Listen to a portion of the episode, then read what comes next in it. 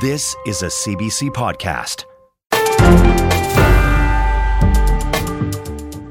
Hi there, I'm David Cochrane, and this is the Power and Politics podcast for Thursday, November 30th. Boeing is awarded a multi billion dollar sole source contract despite public campaigns to launch an open competition. The Minister of National Defense on why the government chose this path to replace Canada's surveillance planes.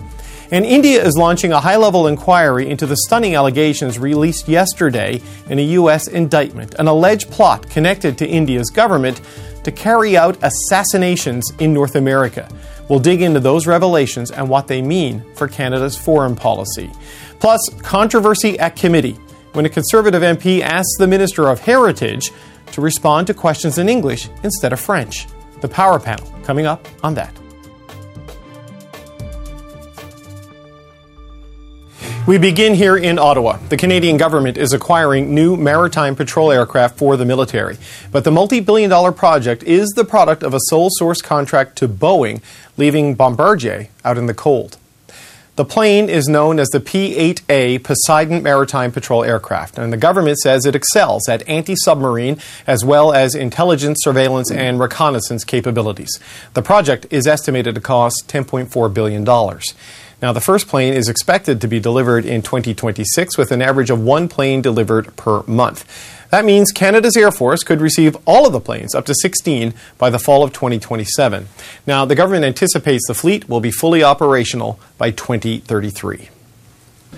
Bill Blair is the Minister of National Defense. He joins me now. Minister, welcome back to the show. Thank you very much, David. Why was this patrol aircraft the right one for the Canadian Air Force rather than other options out there? Well, first of all, there were no other real options.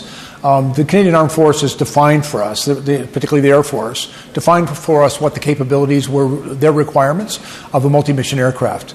And we looked very carefully at, at, at, how we could deliver those requirements. There was only one aircraft, and that made it the right choice, and that's the, the Boeing Poseidon 8, 8 Alpha. Um, it, it, it, met all of the requirements, and, and the, the, the, other options were the development of a plane that did not yet exist. And, and so we, the, the Canadian Armed Forces was very clear that they felt a, a, a an urgency because of, of, to meet those requirements and and they, they, they we believed it was important to be able to move forward on on matching those requirements as I said the alternative of a development option created a great deal of uncertainty as to cost uh, the, the, the capability, the delivery of capability, and, and even the schedule of delivery. And so uh, this, this, I think, was a very good day for, for the Royal Canadian Air Force. Um, they asked very clearly. They said this is what they needed, and I think today we were able to deliver it for well, them. This development option would have been a Canadian development option, right? Bombardier would have been the proponent behind this. Uh, they, they've issued a statement and, saying, and, and, and with great respect, that, that would not that's not to be determined. There there were actually 14 different uh, right. aeronautics companies that had expressed an interest in a development option, but only one actually had a plane that met all of the requirements right now. And and and so we because of frankly, I, I believe it was very much in the national interest that, that the only option that, that was available that met all of the requirements of, of the Air Force was the Poseidon, and, and, and so that, that choice was, for me, rather obvious. So this wouldn't have been a, a competition between Boeing and Bombardier. Had it gone to competition, it would have been much wider than that. Well, well, well, of course. And, and, and there, there was, as I said, there, there was one plane that met all of the requirements versus a number of other aeronautics companies that expressed an interest in developing an option. Um, and, and fr- frankly, those, those, are all good companies, and certainly Bombardier is, is, is an excellent um, aeronautics company, but they, they, did not have a plane uh, that met these requirements at this time. There was only one option that did, and that's the one we've decided to purchase. Okay, well, B- Bombardier says it's disappointed with the decision to award this contract uh, the way you have as a sole source contract. Uh, the premiers of Ontario and Quebec had called on the government uh, uh, to launch an open competition. I know some labor unions here in Canada were pushing for the same thing. I mean, what's your argument to them that you should have considered the economic benefits of perhaps a broader competition? I would want to assure the premiers of Quebec and Ontario and those unions that we most certainly did consider the economic benefits. And in fact, um, our government has worked very closely with the manufacturer of the Poseidon, which is Boeing. Um, and they have undertaken to provide significant uh, economic investments in, in Canada that, that will result in, in the sustainment of over 3,000 jobs in Canada. um, for employees, and, and uh, also which should add about $358 million. Um, $358 million each year to, the, to, to our uh, gross domestic product. And so there are very significant both jobs and economic benefits that will accrue to Canada as a result of this acquisition. Um, that was a very important part of, of, of, this investment. You know, we're buying the planes, and there are already a number of very important Canadian companies that will benefit from the extension of, of, of this aircraft and, and, its use in Canada. But as well, we've got additional significant investments to make in infrastructure and in maintenance mm-hmm. and other, other systems of supply. And, and Canadian, Canadian companies will benefit quite significantly from those investments. But, but in terms terms of the economic benefits of doing it as an open competition, where potentially a Canadian company like Bombardier could have built it, you're essentially saying here for the interest of operational readiness and function for the Canadian Air Force, you had to choose this plane because of its readiness capacity rather than the economic uh, potential of an open competition. Well, well I, I, don't want to dismiss the importance of the economic sure. benefits that will accrue from, from this acquisition. But at the same time, as, as the Minister of National Defence, I listened very carefully to the Royal Canadian Air Force. They were very clear on, on the capability requirements that they required. They also described a, a situation of some urgency. They were very concerned about not being able to meet these requirements in a timely way. We've been, we've been using the CP 140 the Aurora for, for, for nearly 40 years. By the time it reaches the end of its life, life cycle, it'll, it'll have been in service for nearly 50 years. And so it was really important to the, to the Air Force that we move forward in an effort to, to, to meet the requirements that they had described, and the only option that was available to us was the Poseidon P8. Okay, so you've taken these steps to, to meet the requirements that the Air Force uh, has described. There was a video released by the head of the Navy outlining uh, the requirements that they have. A very stark warning in this video released on the Navy's YouTube page. I just want to pay, play a quick clip here. Sure. Colleagues and shipmates, the RCN faces some very serious challenges right now that could mean we fail to meet our force posture and readiness commitments in 2024 and beyond. The RCN is in a critical state, with many occupations experiencing shortages at 20% and higher. There's a simple reason for this. Despite their very best efforts, CFRG has not delivered the required intake for the RCN for over 10 years. So, so, Minister, that's a pretty stark warning from the head of the Navy that recruitment hasn't been met for 10 years. They essentially don't have enough sailors, don't have enough ships. They, they don't have enough sailors to sail, and don't have enough ships to train. What are you going to do to meet the operational requirements of the Navy the way you have the Air Force today? Yeah, first of all, I, I, I very much respect Admiral Topshee's concern that he's expressed here, but I would also point out, as Admiral Topshee points out himself later on in that self same video, that the Canadian government, our Canadian government, has made very significant new investments in Arctic offshore patrol ships. We've invested in, in the construction of new surface combat ships um, for, for, the Navy, but, and, and we are making sure we have the resources necessary to keep the Halifax uh, frigates um, st- still afloat and still in service for the, for the time being the, you know, just last, last week, in, in direct response to a concern that, that uh, Admiral Topshee had raised, we, we just announced $188 million into a new training center in, in, for Halifax uh, Force Base for, for the Navy. Um, the, the, Admiral ident- identifies, I think, one of the great challenges for the Canadian Armed Forces. We have to do a better job of recruiting the very best and bright, uh, brightest of Canadians into our armed forces. A big part of that is making sure that we provide them with the supports right. that, that they require, but also to make sure that we've got the ships, the planes, the munitions, and the tanks to, that'll enable them to do the important job. I, I, believe the investment we announced today is going to be real. It's really good news for the future of the Royal Canadian Air Force. Delivering on those Arctic offshore patrol ships and the new surface combatant ships is also going to be really good news. But as the Admiral quite rightfully points out, and as I've had many discussions with the Chief of Defense, we've got a huge job to do to make sure that we go out and, and let Canadians know of the opportunity that exists to, to, to serve in the Canadian Armed Forces and that we will make the investments to make sure that their service can be effective and safe. But you, you know, Minister, procuring the, the, new ships is important, but it's it's, it's only uh, one part of the issue, right? I, I mean, the Navy's recruitment targets uh, over the last ten years that they they've not been hit, and, and the commander said the Navy is only able to operate of its six Harry DeWolf class offshore patrol vessels because they have a, a, shortage of technicians. You stack on top of that the Halifax class ships being extended for decades beyond their normal life. It, it, it seems like, with all of the capacity challenges we've talked about in the armed forces uh, broadly, they're very acute in the Navy if only one in six of the ships can, can be deployed? Well, and, and so we're, making. All, I was I was down at, at the Irving uh, shipyard in Halifax a couple of weeks ago, and, and we've, we've, we met with them and talked about first of all the maintenance of the Halifax class ships, so that we can keep them on, on, on the water and keep them in service. And at the same time, I think there, I share the, the, the general's sense of urgency about getting those new ships built, so that we can we can significantly improve their capacity. But I also have, have, listened very carefully to the Canadian Armed Forces. They've been facing very significant challenges over many years in recruiting the people they need in to do the job. And so that, that is priority one. The people, the men and women of the Canadian Armed Forces, is priority one. Our job is to make sure that they have a work environment which is supportive, safe, and inclusive, and at the same time, the job is to make sure that they also have the tools. You know, we, we ask much of them and they put their lives on the line when they, when they go out in service of our country. Um, our job is to make sure that we have the very best of them, that have the best training and the best supports, the best tools to use to do that job.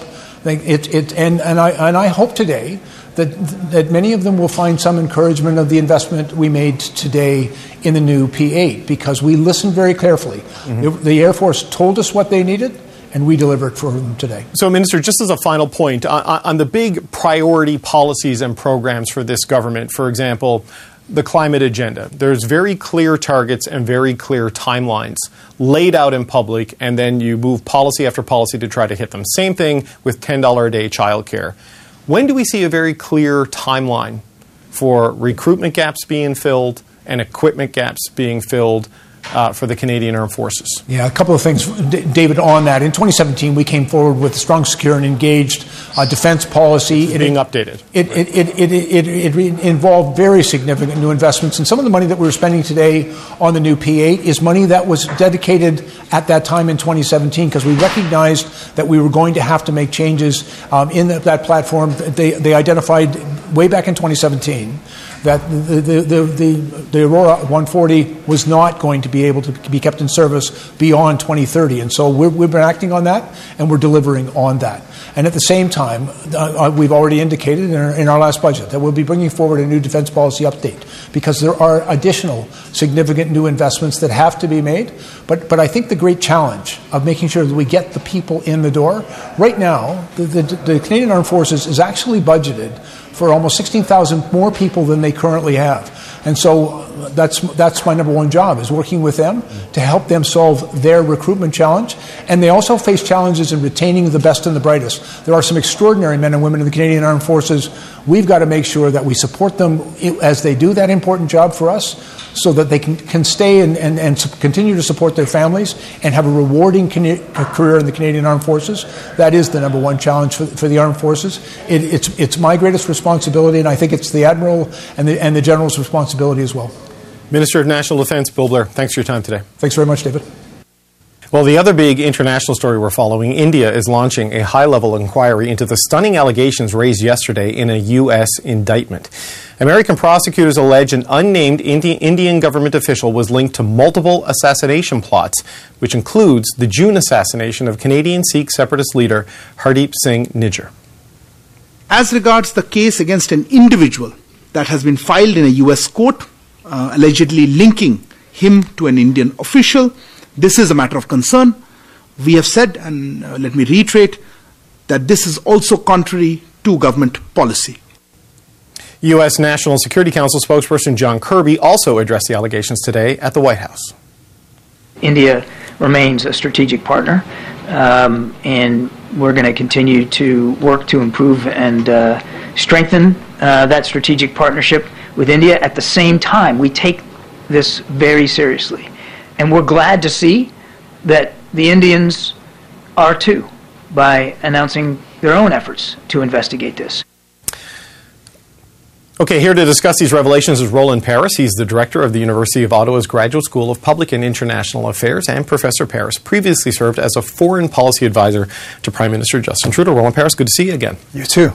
I, I, want to get to India's response and John Kirby's comments in, in, just a second, but what's your initial reaction to what was spelled out And it's a pretty stunning indictment. It is stunning. And, and for your viewers who don't usually read indictments, I actually encourage you just to download it's only 15 it pages. It's worth no, it. No, it is extraordinary. The level of detail, it's hard to believe. And if you know the pro- if the pros- if the evidence uh, that the prosecutors say they have uh, holds up in court, it really is damning. It directly links the Indian government, or at least an Indian government agent, and it establishes this connection between the Canadian murder and the disrupted plot in the United States. It is stunning.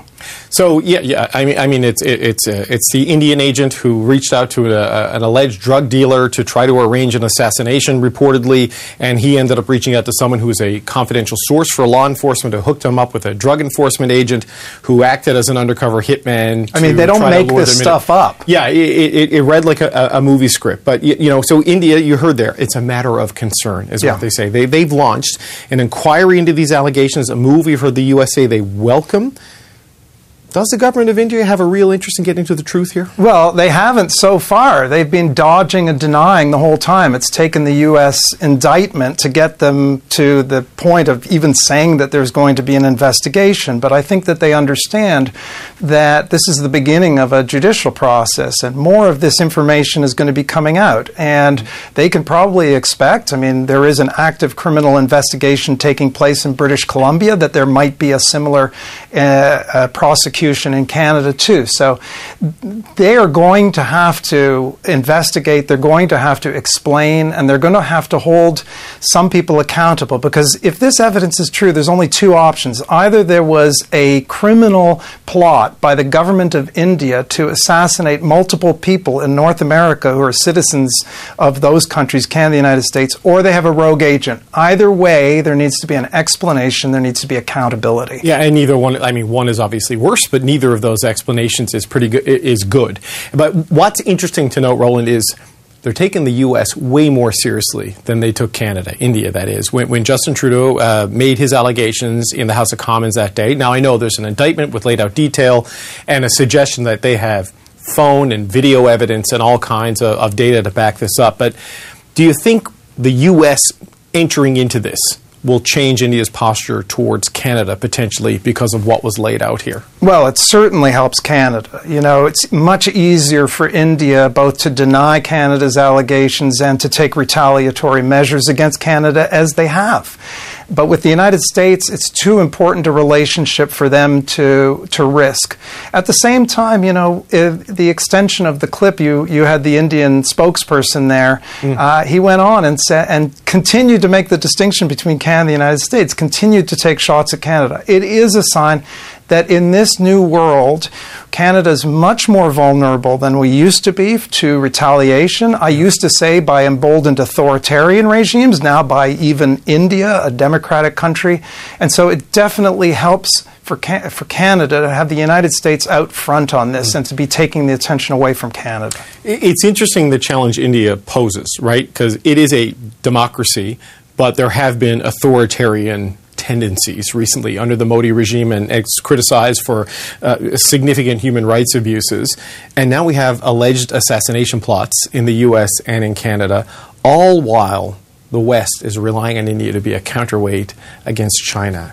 How do you approach the Indo Pacific strategy when that's the guy you're relying on to help you? Yeah, that's a, this is just like one example of how complicated foreign policy and international affairs have become. But you're right.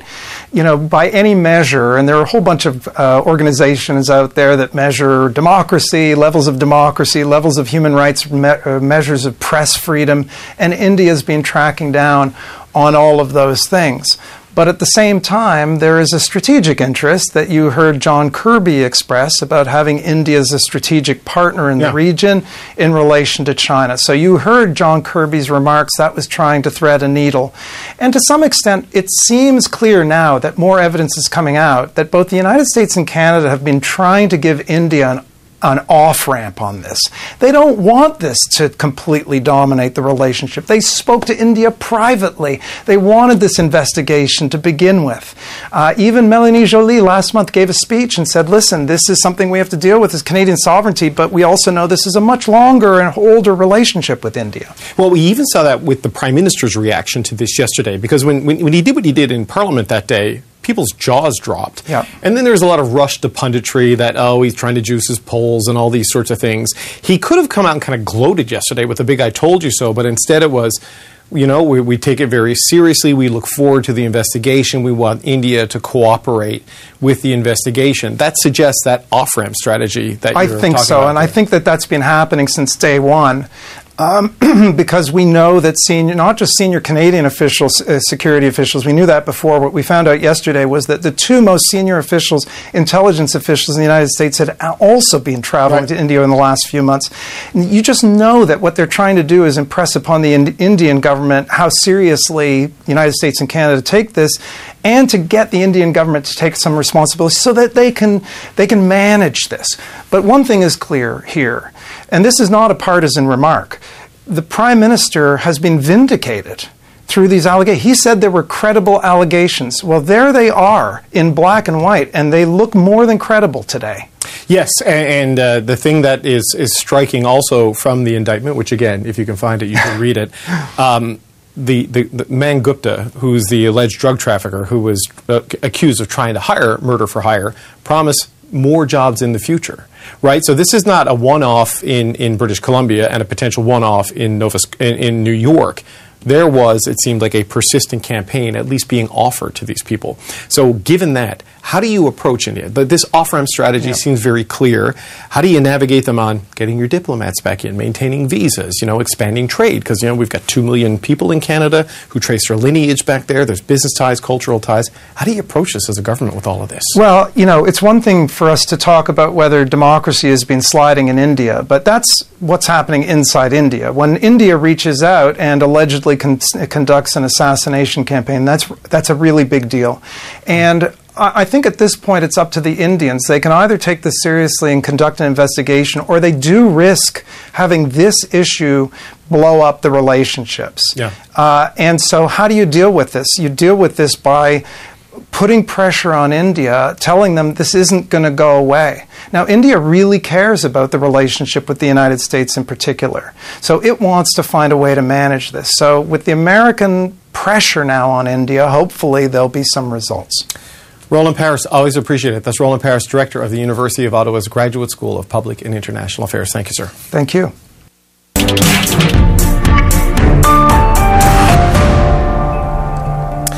Canada will spend billions of dollars on a sole sourced contract to buy military planes from Boeing. when we defined those operational requirements, it's what the Air Force said they needed from us. We looked, and the only currently available aircraft that delivered on those capabilities was the Poseidon 8 Alpha. So it wasn't a choice between this airplane and another because there is no other.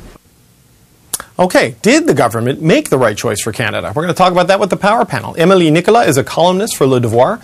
Supriya Dwivedi is the director of policy at McGill Center for Media, Technology, and Democracy. Andrew Thomson is a former Saskatchewan NDP cabinet minister, now chief of government relations at the University of Toronto. And here with me in the studio, Fred DeLorey, former conservative national campaign manager, now with North Star Public Affairs. All right, gang. Uh, Emily, this has uh, angered some people in Quebec. The decision to go with Boeing. Bombardier wanted in on this. Francois Legault wanted this to be a competition. Even Doug Ford wanted it to be a competition. What, what's the political fallout potentially for the government in going with what they say was ready to fly rather than a, a local option potentially? Yeah, so there's the, the facts, and we've just had a, a short outline of that. But essentially, uh, if the military decided that, uh, you know, listed a, a, a list of things they were looking for in, a, in an airplane, and there's only one model that, that fits that, uh, it, it looks like they were trying to tie the hands of the people at the political level so that they really just have one choice to go to. Now, that being said, here in Quebec, obviously Bombardier is, is, a big deal. There's a lot of jobs that are attached to it. But more generally speaking, there is this narrative politically uh, that people are always ready to tap into that you know uh, people are more likely to send the big contracts and the big jobs down to either southern ontario or even the united states um, but that there's been since the 70s a move uh, f- economically from Montreal to Toronto, and so that's the narrative that they're tapping into when they're, they're that that story is is put together. The way that people are going to read that story is is is as part of a new chapter of that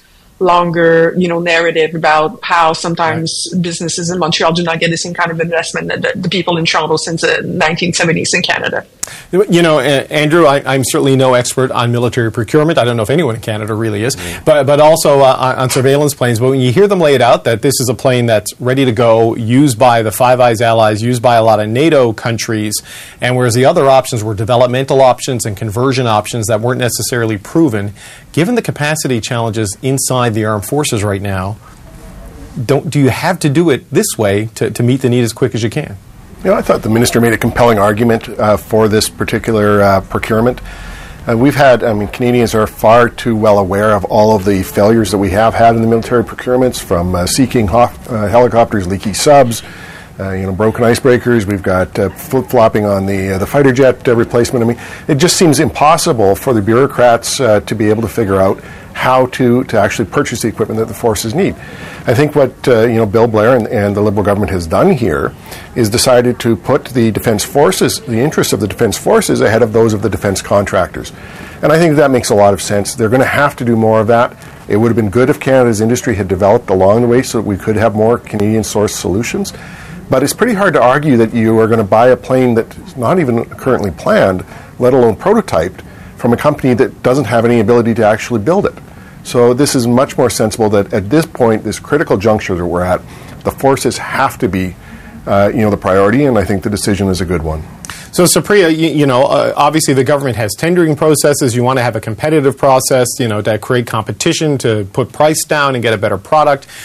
But with all of the challenges uh, the CAF is facing, and, and, with the you know the, the need to move so quickly, do, have, uh, do they need to look at going this sort of a way um, on a lot of things in the future, do you think?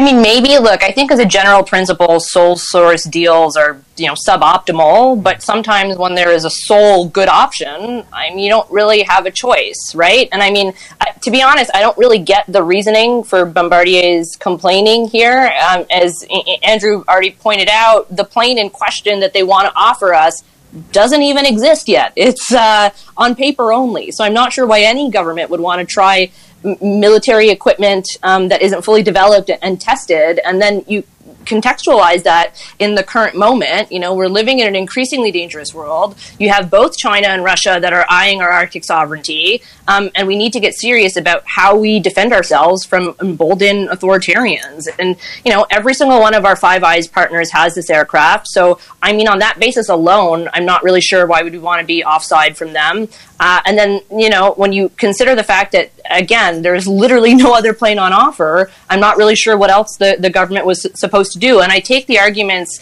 um, that Emily made, uh, you know, about the, the narrative and the sentiment, um, particularly that uh, Quebecers tend to have when it comes to jobs mm. being uh, perhaps prioritized elsewhere. But I mean, Boeing did say in their own release that there was going to be an aerospace development center in Montreal that would host, you know, R and D focused on uh, decarbonization, electrification, um, and it's also going to create partnerships with Canadian universities. So that to me sounds like a win. And uh, Minister Blair put out a, an op-ed in, in the National Post today, and I mean, I don't have it open and I don't have it on me, but like from memory, um, he did say that it, it's like three thousand jobs annually or something. And yeah. if you're looking at what it does to GDP over a 10 year period. It's something like a little over 350 million.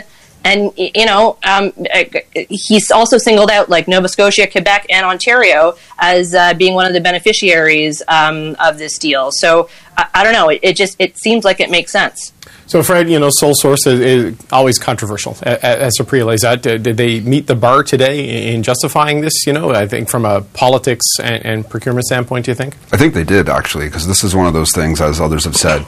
Uh, our five uh, eyes allies use these planes. We're interchangeable with them. We can, uh, you know, there's lots of work that can be done, and 14 of our other allies uh, use them as well. So these are planes that are existing now that are in use. Um, so it's not creating a brand new plane from scratch.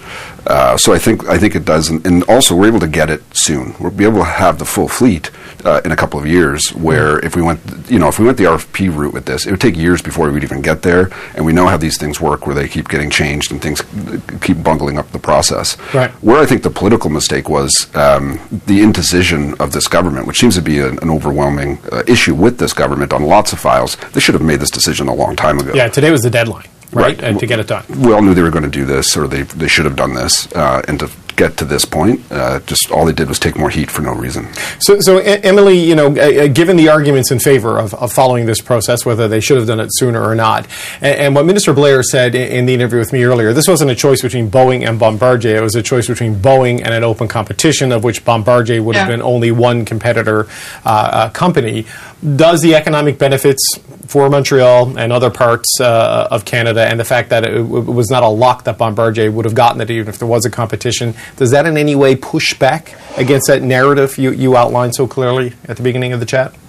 Uh, yes, it does. If people are uh, in good faith, which uh, they're not always. That's a tall order in 2023. so, so if uh, if people decide that they're angry with the Ottawa and with the federal government in general, they've decided that already. That decided decided that they they are not happy. Uh, then they will use that as an example of why they're not happy. Uh, if they decide to be happy, um, then they're going to move on from this earlier on. I, I, I do think, though, that being said, that there's also the question to be put to Bombardier in terms of, you know, if you, if you saw this coming, uh, why wasn't your prototype more advanced? What could have been done more in terms of R and D, so that uh, what you had to offer at this point in time, when we have known for years that the Canadian military was looking for new planes, um, what was why wasn't your model more advanced uh, and, and, therefore able to enter the competition in a way that was fair? Uh, right. I think is a question that should, could be put back to Bombardier would be very fair.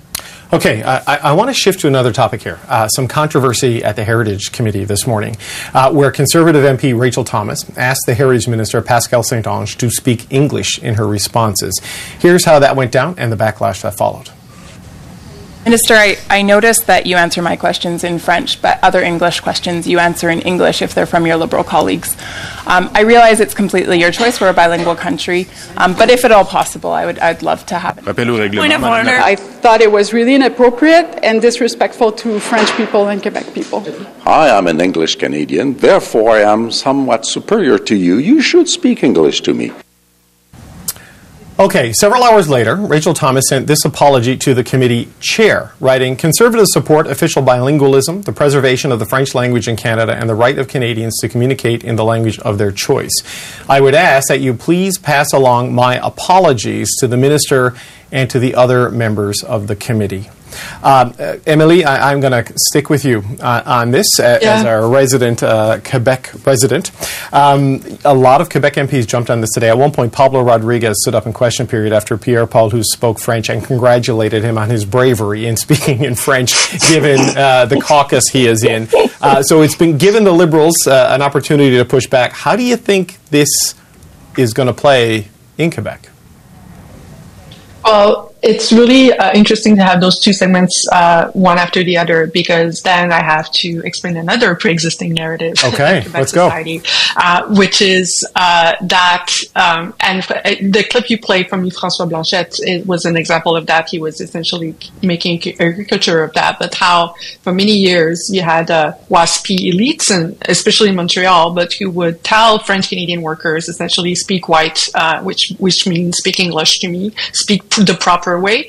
And so that's the, I guess, the French Canadian trauma uh, that plays into how that comment, which might be coming from a very, very different place, is received and why it's creating so much emotional, you know, reaction both from the political class and the way that it can, you know, uh, you know, resonate with people or not. And so people are having, uh, you know, people are being offended, uh, and there is obviously issues in terms of how official language uh, act and how that that plays out in parliament or not, and how uh, it's much easier to be uh, English speaking only uh, MP than a French speaking uh, only MP uh, in, in Parliament, and that the way that bilingualism seems to work in this country often seems to rely on francophones to be doing the bulk of the job. And so all those frustrations are what is behind the emotional reaction that you're seeing today. You cannot understand what's going on in the, the house and why people are being so um, once again, strongly worded about this if you don't understand the historical right. context this is coming from. Fred, Fred, uh, as I was watching this unfold today, it seemed to me there was a more base tactical thing at play uh, at the committee in that Rachel Thomas wanted Pascale St-Onge to speak to her in English so she could get clips to put on social media, and Pascale St-Onge was not going to speak to her in English to deny her the clips to right. go on social media. Right. Uh, you know, uh, Rachel Thomas is typically a very strong communicator in pushing messages and getting them out there, and this is how she does a lot of this through committees. So she was attempting to do that, uh, and the minister was, uh, of course, not allowing her to do that, which is her right to do. And uh, you know, when Miss when Miss Thomas Miss Thomas made those comments, uh, you know, I don't. She wasn't trying to be offensive, but she obviously offended a lot of people, and it is going to hurt. It's going to. I think there's going to be a political price to pay for that. Um, How?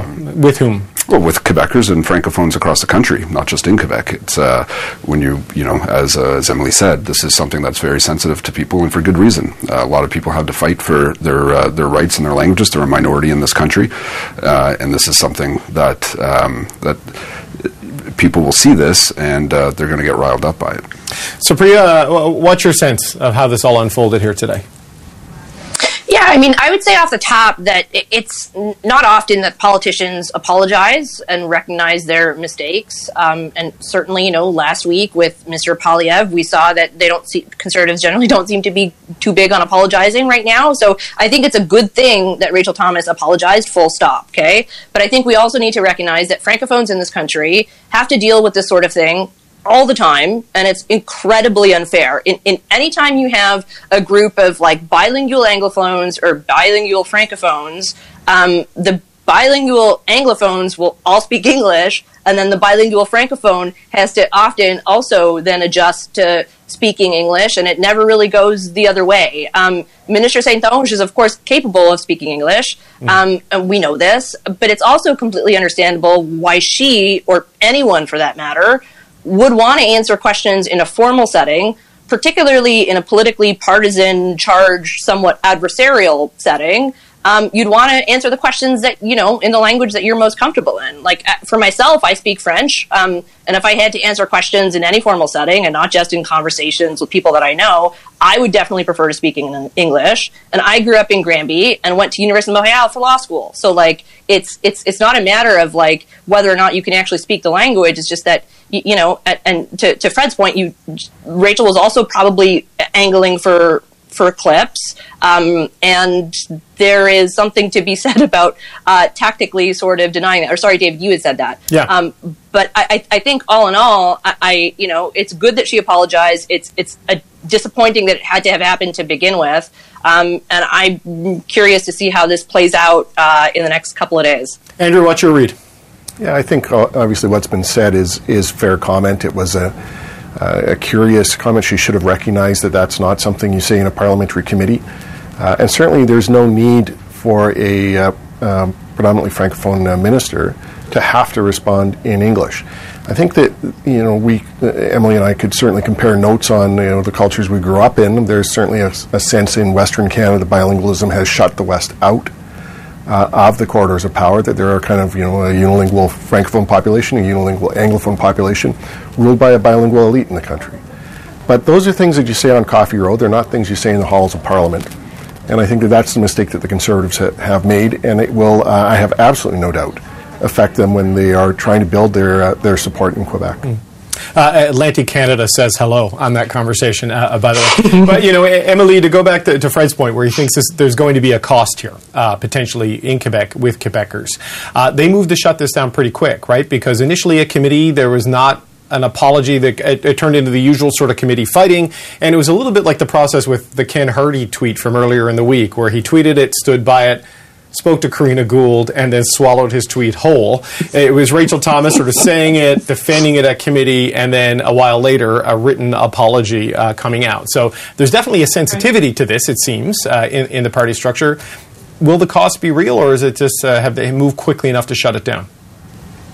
Uh, it depends if this is just a mistake by one MP or if it makes people want to pay attention and ask questions to Pierre Poilievre in terms of what are their langu- their actual you know, views and policies on official bilingualism in Canada. There's a view of francophone minorities, not Quebecers, francophone minorities across the country, uh, that uh, when the Conservatives are in power, there's a lot of cuts to francophone institutions in other provinces, including your Atlantic Canada, David, especially New Brunswick. It's been hard under Conservative governments, and so there, there there's going to be questions I think asked maybe to Pierre Poilievre as a follow up on this. Okay, well, where do you actually stand on the French language in general um, and their policy? And if that's the case, then the story's not over.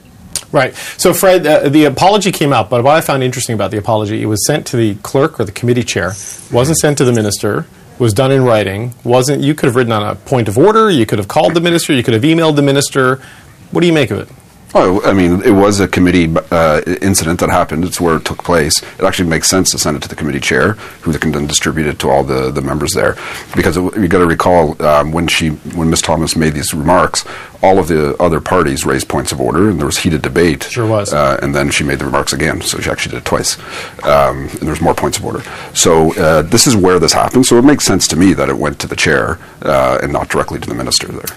You, you, know, Supriya, beyond this one incident, right, uh, this is something we're seeing a lot of committees um, in, that it, it, turns into clip hunting. Uh, uh, exercises by a lot of the parties, right? By the Liberals and the Conservatives in a lot of ways, right? If it's a Liberal minister there, it's softball questions designed to get something that gets put out, and, and then it becomes the aggressive tack trying to provoke sort of a response uh, from the opposition.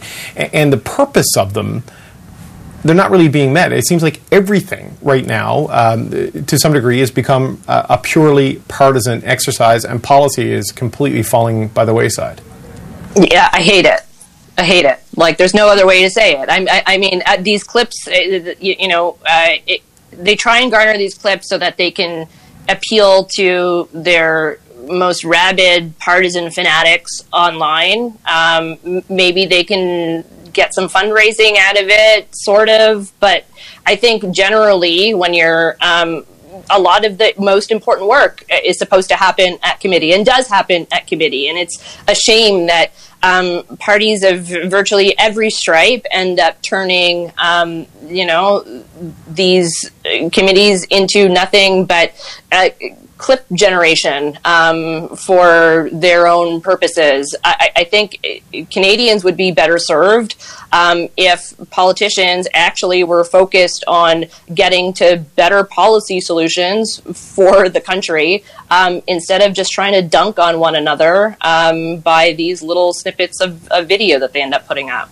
Andrew, do you think this is just what we have to live with until the next election, and, and uh, which I think is going to go probably the full two years because uh, it's a Poilievre majority if it happens anytime soon, and that does not suit Mr. Blanchet, Mr. Singh, or Mr. Trudeau in any shape or form. Do you think it's just going to be two years of this sort of partisanship? Why just two years? It'll be twenty years of it. you know, just the parties switch switch positions, and you know, there's a different different set of targets. Yeah. Uh, I mean, the piece that you know, for all that, has been said about it, that I think is is interesting, and one of the, the problems is you know, it goes back to what we've talked about in past weeks about the Conservatives really are auditioning now to be the national government, to, to assume those uh, positions of power, and they're needing to put forward people that look like they could form a front bench. These types of mistakes are kind of silly. That cheap partisanship that Supriya talks about it makes it, uh, you know, just look like they're not quite ready. And I think that that's something that, uh, as the Conservatives come out of this session, think about as they go into the next one, uh, whether that tone and tenor needs to change to suit what, what the positions are that they're actually seeking. Fred, Fred, do you think they see this as, as a problem right now, the conservatives? Like, or, you know, because uh, the polls aren't showing any damage, you know, and public opinion polls two years before an election are public opinion polls two years before an election. Mm-hmm. But they do tell you something, and, um, it, you know, it, it, doesn't seem to show that, at least in the short term, since a couple of incidents have happened, that's had any real effect on Mr. Poilievre and his numbers. Right, not yet anyway, as things go. I mean, these incidents are happening now. Um, it takes time for those to set in, and, and they have to accumulate. Um, when it comes to political campaigns, I always say uh, whatever campaign team uh, has the least amount of mistakes usually wins. Uh, so that's when these things can add up, though. So we have to see how this how this unfolds, and uh, if they're able to clamp down on this stuff. Emilie, you seen any stir from today uh, in Quebec? Uh, I've not seen anything from Premier Legault or the PQ leader or anything like that. I, I, mean, is is this having any resonance, or is what happened, you know, with Ms. Thomas and, and Pascale St-Onge here today an Ottawa bubble thing? Uh, it could be, it could stay an Ottawa bu- bubble thing because there is so many other things uh, going on in Quebec. There is a ongoing strike of basically everybody right. in the public sector. Uh, that's the top news here, and so I think if it wasn't for that, there'd be more energy, uh, politically speaking, to invest uh, into what's happening in Ottawa. But with that uh, and some bill that basically some stuff on the housing crisis as well, I think people had their heads sold today. in many ways. No, uh, I, I, mean certainly the labor disruption in Quebec is an absolutely dominant yeah. thing. Uh, Supriya, one other point just to touch on uh, before we say goodbye, like the, this partisanship, the sort of the the, the, the tough toxicity kind of culture here in, in this town. Uh, we were having a discussion about this earlier in the week. Um, maybe COVID has made it worse, but there was a time in Ottawa uh, where journalists hung out with politicians after work and saw them in restaurants and saw them in bars and they had a conversation and par- MPs did this across party lines and that has largely gone away uh, in this town and a hardened posture has sort of taken root uh, on both sides. Um, what, what, do you make of that sort of trend, you know, in, in politics and what it's done to the conversation, the debate, and the ability to just see people as human beings across the aisle? So I think it's made all of those things worse. Um, and you know, you, I wouldn't liken it to COVID actually, um, although that that is possibly a plausible explanation. But I think a more um, accurate uh, assessment would be the way social media works. And if you look at some of these, you know, larger social media platforms, whether we're talking about uh, Twitter or Facebook or Instagram, I mean, those algorithms are designed to engage you. And mm. guess what engages you? Um, rage. Um, and so the political parties have clearly figured this out. Um, and they're just constantly serving up rage um, uh, because it gets their partisan folks engaged. It gets them to open up their pocketbooks and donate money, um, while at the same time corroding uh, our democracy and the and like you said, I think what it fundamentally comes down to is being able to see the other side, if you will, or, or your colleagues. Um, as actual people, and this has real impacts in terms of like affective polarization um, in in term it, and what that means is it's not just like affective polarization means that you, you're you're looking at somebody and you're othering them right away and you don't like them because they are you know of party X and you're of party Y. Um, we're seeing the, that you know become hardened and, and that's a really bad thing. And I don't think any reasonable person um, wants our country to go in that direction. But I, I don't know what we do um, mm. otherwise. Yep. All right, Ken. Uh, interesting conversation, I appreciate. And Emilie, thank you for explaining the various narratives of Quebec uh, to this Anglophone boy uh, from Newfoundland and Labrador. Thank you very much. it. Thank you uh, very much to the power panel. Supriya Dwivedi, Fred DeLorey, Andrew Thomson, and Emilie Nicolas. I'm Fred. I'll see you tomorrow for the Political Pulse panel. That's it for today. If you like this episode, please follow the pod and catch our next live show on CBC News Network. We're on weekdays at 5 p.m. Eastern Time. I'm David Cochrane. Thanks for listening.